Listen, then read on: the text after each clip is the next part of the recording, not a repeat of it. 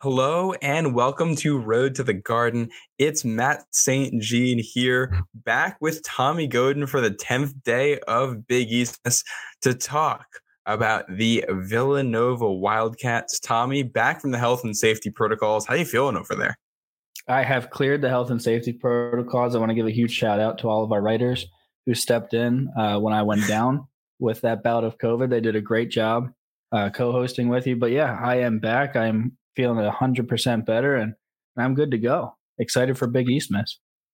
Glad to hear it, and shout out to uh, to Chris and George for stepping up for the UConn and Creighton previews. Those are available in your podcast feed wherever you're listening to this. So go back and give those a listen. We're looking at last year's second place finisher in the Big East in the regular season, Villanova.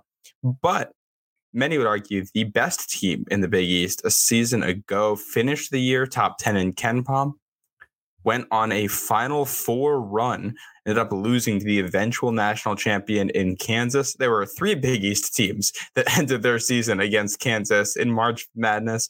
One of them we're going to be talking about tomorrow on here. Villanova also won the Big East tournament over Creighton. That was the third team that lost to Kansas. 23 and 7 record for the season, 16 and 4 in conference play and really no bad losses during the season. The worst loss they had was the home one to Marquette. Everything else, this was just a really solid team, the best free throw team in college basketball history last year. So really, really impressive stuff from stuff from Villanova. They are losing the Big East Player of the Year in Collin Gillespie, uh, Jermaine Samuels, Bryan Antoine, and most importantly, Jay Wright the man, the myth, the legend, the suit on the sidelines is gone. He'll be the suit in the broadcast booth from here on out, or so it would seem. Um, they got some guys coming in though. Cam Whitmore, Big East Freshman of the Year, Mark Armstrong, Brendan Hausen, and guys returning to Caleb Daniels, Brandon Slater, Eric Dixon, guys who have real minutes for this team and who are good players, all veterans. Starting lineup right now, according to the Almanac, Mark Armstrong, Caleb Daniels, Cam Whitmore, Brandon Slater, and Eric Dixon. That is not going to be the starting lineup game one. Cam Whitmore out with an injury, and Justin Moore is going to be back for this team at some point, potentially returning from an Achilles injury. What are your first thoughts when you look at this roster, Tommy? I'm really excited. I'm really excited looking at this roster. I mean, I talked about it a little bit in a couple of my uh, previews here, but this could be one of the deepest teams Villanova has fielded in years, especially at the guard position. You know, everyone talks about uh, Cam Whitmore coming in as a small forward, but Mark Armstrong kind of getting slept on a little bit is not one you want to sleep on. He is an outstanding uh, incoming freshman from New Jersey. He was on the same FIBA U18 team that won the the gold medal this summer. And let's not forget about Brendan Hausen as well. I mean, he's got in the gym range. Um, Villanova generally thin at guard traditionally is is very deep this year, which bodes well for Kyle Neptune in his first year. Yeah, absolutely. And I think I, I pointed this out in my league preview power rankings article that is coming out on Friday. So we get that then. But one of the things that jumps out to me about this Villanova team is that there are, I believe, if I'm counting it right, six underclassmen who were four stars when they came in, four stars or better. You've got obviously Mark Armstrong, Cam Whitmore, and Brendan Hausen this year, but you've also got Jordan Longino, Trey Patterson, and Nnanna Njoku, who also play that. And that's, I mean, that's just a crazy amount of talent. Even if that's a 50% hit rate on those guys, that's three like Big East all conference honors type caliber talents that you're going to have come out of that. And I mean, that's just a crazy amount of talent to work with as a as a first year Nova head coach, second year college basketball head coach. Yeah, and I mean, you want to talk about hype trains? You better get on the Jordan Longino hype train while you still have the chance. I mean, every single person in the basketball media world is writing about this kid as a uh, potential breakout. Jon Rothstein, I know he has him in his his top twenty five players to watch for a break for a breakout season. Excuse me. But Jordan Longino hype train. I, I talked to a lot of these guys at Villanova Media Day, at Big East Media Day. I asked them if one player is going to have a breakout year, who's it going to be? And the unanimous answer was Jordan Longino. He's put a lot of work in over the summer. He's transformed his body. He looks good. He looks really good going into this year. And I, I you better hop on the train now because it's leaving the station soon. a lot of hype for him. That's that's to be sure. What do you make of the three guys coming back, the three big names, and Caleb Daniels, Brandon Slater, and Eric Dixon? Surely, with a new head coach and lots of young talent coming in, you're going to need those guys to be a stabilizing force as you transition this program. Surely. I think Brandon Slater was one of, if not the biggest snubs off of the Big East preseason teams, first team, second team. He didn't even get an honorable mention. Cam Whitmore got an honorable mention, but Brandon Slater didn't. Um, at the end of the year, I think that's going to be looking a whole lot different. Brandon Slater is probably the vocal leader of this team. Everything I've seen over the summer in the workouts, everything like that.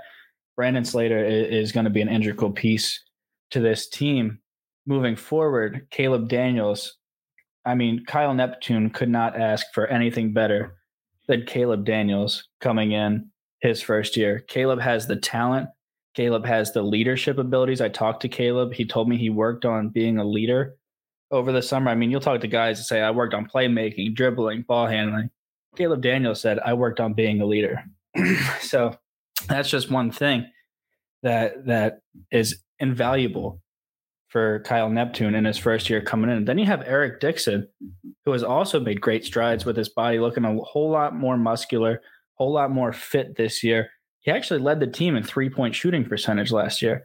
I think if he brings that into his game a little bit more, um, brings bigs out of the paint, really stretch the floor, he could be an integral part to this team. I think that there are three big men in this conference that are locked in to the top three spots for big men in this conference. I think it's Kalkbrenner, Sanogo, and Dixon. And I think Dixon has a real shot to establish himself as not two or three this upcoming year. Yeah, I think Nunge is also in that conversation. Sure, yeah, Dixon, sure. and he's always been an interesting player to me because he's a six foot eight center in the Big East, and that's not something you would typically expect. But his ability to step out and be a threat uh, from the outside, he only attempted 35 threes last year, but he hit 17 of them. So if he's able to bump those numbers up a little bit, then and heck, I mean, if you can keep that same efficiency, just more attempts then that's going to be huge for this Villanova offense as they await um, Cam Whitmore coming back from a thumb injury and then Justin Moore, whenever it is he comes back from that Achilles injury. What do you expect from the two of them? Justin Moore, I think if he comes back even 50% of the player that he was when he got injured, I think that's still one of the premier guards in the Big East. I expect. Did you ask when do I expect him back? I'm sorry, the mic cut out for a sec. uh, I will ask what you expect, but when is a good question here because I think the timeline's very much up in the air.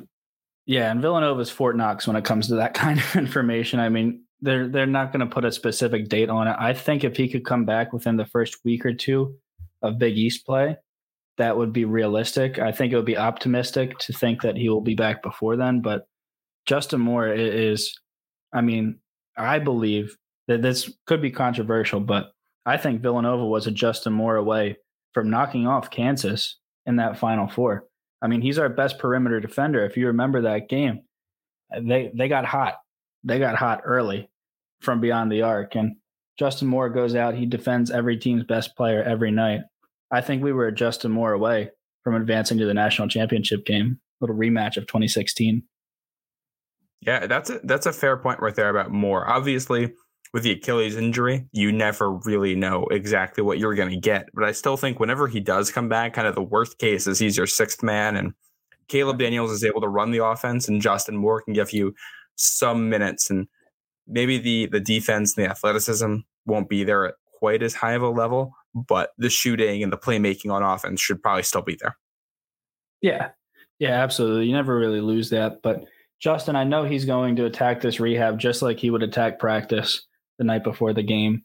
Um, he, he he's a warrior. He's dealt with significant injuries before in his career. He tore his ACL in DeMatha in high school.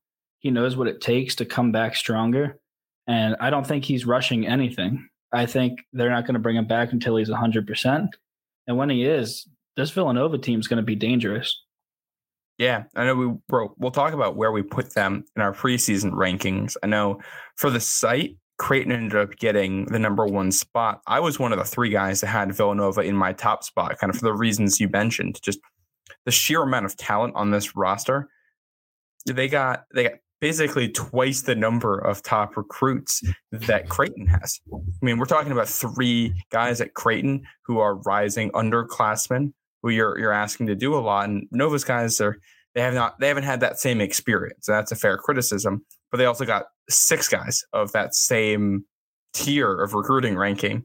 And if half of them hit, then they have the same number of guys out there than Creighton does. That's why I really like what they could do. And that's even without whatever Justin Moore is going to give them. I think Dixon's good. I think Slater really came along at the end of last year. And Caleb Daniels, I think, is a mixed bag at certain points. I don't know if he's in the top half of point guards in the Big East, but he's certainly in the in solidly in whatever that middle class is. He's not a bad guard, and he's going to get a lot of help around him. No, certainly not. In fact, he's my pick for Big East Player of the Year. I mean, we'll wow, detail that. that. He is. Re- he really is. I was the one vote. where, where did you have Villanova in your preseason rankings? I had them at number one. I had them at number one. I mean, this is a Final Four team last year, losing. I mean, key pieces: Collin Gillespie, Jermaine Samuels, of course. Anytime you lose back-to-back Big East Player of the Year, it's going to hurt. Um, possibly their biggest loss, Hall of Fame head coach Jay Wright. I mean, there's obviously going to be a step down, and that's not a knock on Kyle Neptune at all. But anytime you lose a Hall of Fame coach, obviously there's going to be a bit of adjustment. But why I think Villanova still can finish first in the conference this year, they didn't go and get Kyle Neptune up off the street. They didn't go to some random college out in a mid major or out west. I mean, Kyle Neptune was here for eight years. He knows he recruited most of these guys that have come in that are on the team right now. He knows the system. I mean, he knows what spots he can go get lunch at. He knows where his office is. He he knows the faculty administration. There. He's extremely comfortable there. He knows the Villanova the the what you got to do to buy in. He knows the attitude, the culture. I I really think Kyle Neptune's just going to be a, a Jay Wright Jr. esque kind of guy. Yeah, and I, and I think it's fair to have questions about just how good Neptune's going to be. It's hard. I mean, Neptune sure. can be a good coach and never come close to what Jay Wright did. With just sure. the expectations, they're going to be so sky high. Um, but we have seen some truly bad coaches win with talent from predecessors. Even at, when you look at what Kevin Ollie did in his first year at UConn, taking some of Coach Calhoun's guys and putting things together. And obviously, they they had a hot run there, but I think this is a more talented Villanova team than that UConn group was. I think Kyle Neptune has shown a lot. They clearly trust him, which I think is big. What do you think is the just the biggest question for this season for Villanova? Is it the head coaching spot? Yeah, yeah, I think it has to be. I think it's how much of a drop off are you going to get from Jay Wright to Kyle Neptune? Personally, I don't think it's going to be much. Talking to a lot of the guys, they don't think it's going to be much. Everything they say stylistically is staying the same. The culture is still intact. Um, it, but I, anytime I said this before, anytime you lose a Hall of Fame head coach, there's going to be a drop off. It's about managing that drop off, how far they drop off. And frankly, I don't think it'll be as far as uh, many people think. Yeah, I think that's fair. I think my biggest question is is just going to be does this it's kind of two parts the first overarching thing is how does this team develop? And the second part is do they have a guy? Because you're losing Collin Gillespie last year, and I, I'm still haunted by that first game at the dunk when oh. he was just able to get some stuff late and create some stuff, and he was just a guy. Like you knew he was going to make plays. He does. He just he would. He was just not going to make mistakes, and can't like obviously you believe Caleb Daniels can be that guy. We'll actually have to see it happen. Justin Moore, I think, can be that guy. We'll have to see if he can do it. You're losing Collin Gillespie. He's a really, really, really good player. That's hard to replace. This can be a better team talent wise, but one that might also make more mistakes because you might not get that same production out of the guard position, out of the point guard, that same running of the offense. So we'll see if they're able to do that, if they're able to replicate that, and all of this talent is able to develop into guys that can actually play well, then this is this is a very very good Villanova team on paper. I know we're trying to keep these around the 20 minute mark, so we're looking at three games for each team to highlight. Um, so we'll try to get through these quickly. If you want, I can go first on this one because I mine are right in a row at the start of the season. Yeah, hit it. Yeah, my three games here for Villanova. It's just the first three Fridays. The first Friday of the season, they go to Temple. It's the only true road game in week one in the Big East. It's the only game against a top 100 KenPom opponent in week one of the Big East. And there's going to be no Cam Whitmore in this one. This is a this is Kyle Neptune's first real test. I want to see how he handles it. This game is one Villanova should win, but it's losable. If they go out there and they're not ready for this, this is a very losable game. So you actually have to go and play well in that one.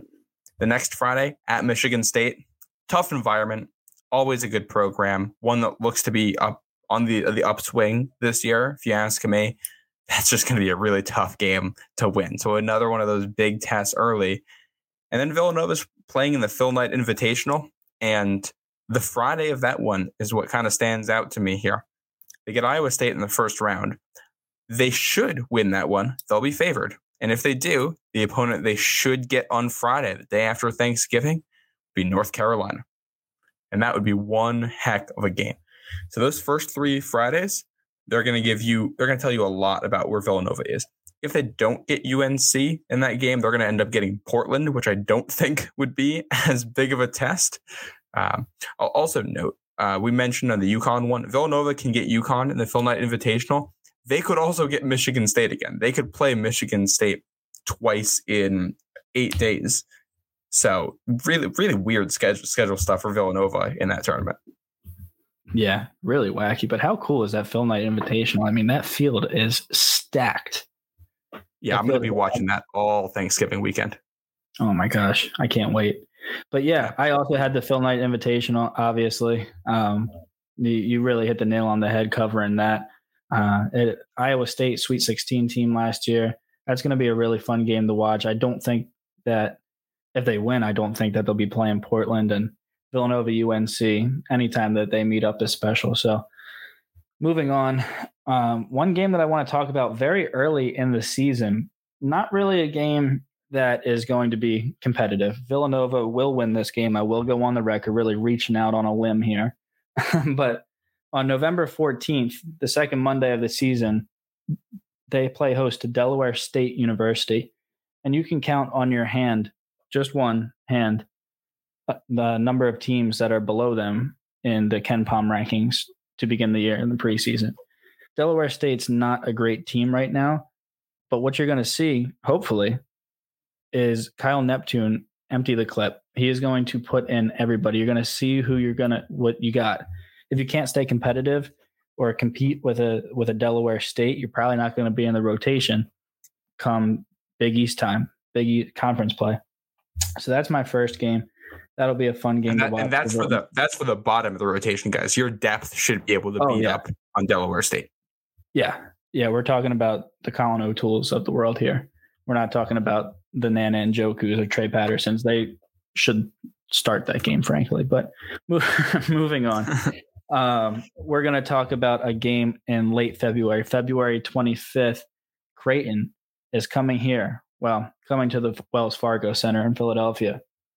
That game is going to be electric. Creighton's the the consensus pick for for preseason number one in the Big East. I mean, they're the guys, right? They got Baylor Scheierman. They got Kalkbrenner. I mean, they're they're they're the Francisco dude. Farabello.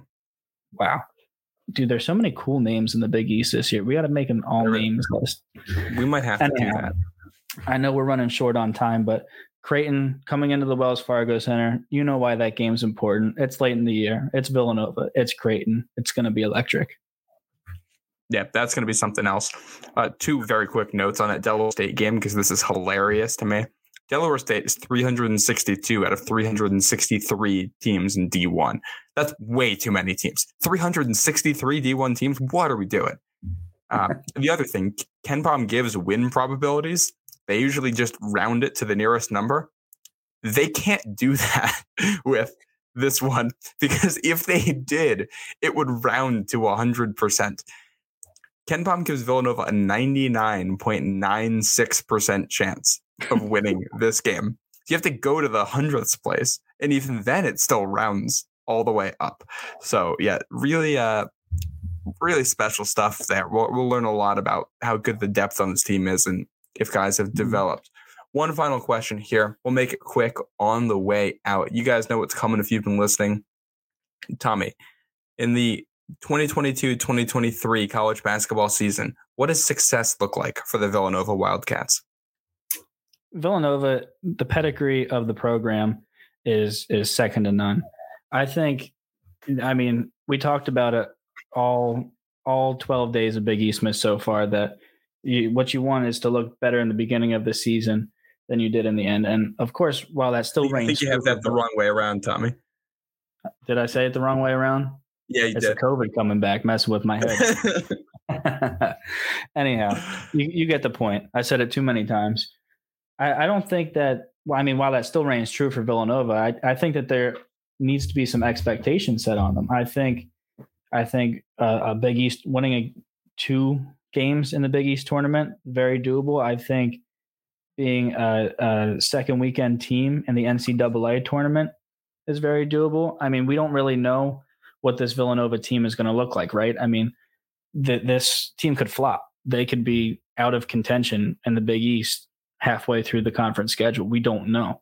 I don't expect that to happen, but I, I think being a higher seed um, in the Big East tournament, maybe not one through four, but maybe five through eight would be a reasonable expectation and win a game or two in the NCAA tournament, compete for a Big East tournament championship, compete for the Big East championship. I think that's what a successful season would look like. Yeah, I agree. If I had to sum it up in two words, that's no drop off. Be yeah. a contender. You don't have to win the Big mm-hmm. East, but when you get late in the season, uh, f- this team plays Providence, Xavier, Creighton, Seton Hall, UConn for the last five games. When you get to that stretch, you have to have a chance at winning, a real chance at winning the regular season title. I think you get that Creighton game that you mentioned, that game could be for the regular season title. So you got to be kind of in that conversation at that point. The game at Providence falls into that. That game at home against UConn, the game at, at Xavier. These are all the teams that are at the top of the conference right now in the preseason rankings. So you got to go into that last stretch with a chance and in at least the same tier, if not higher than all those teams.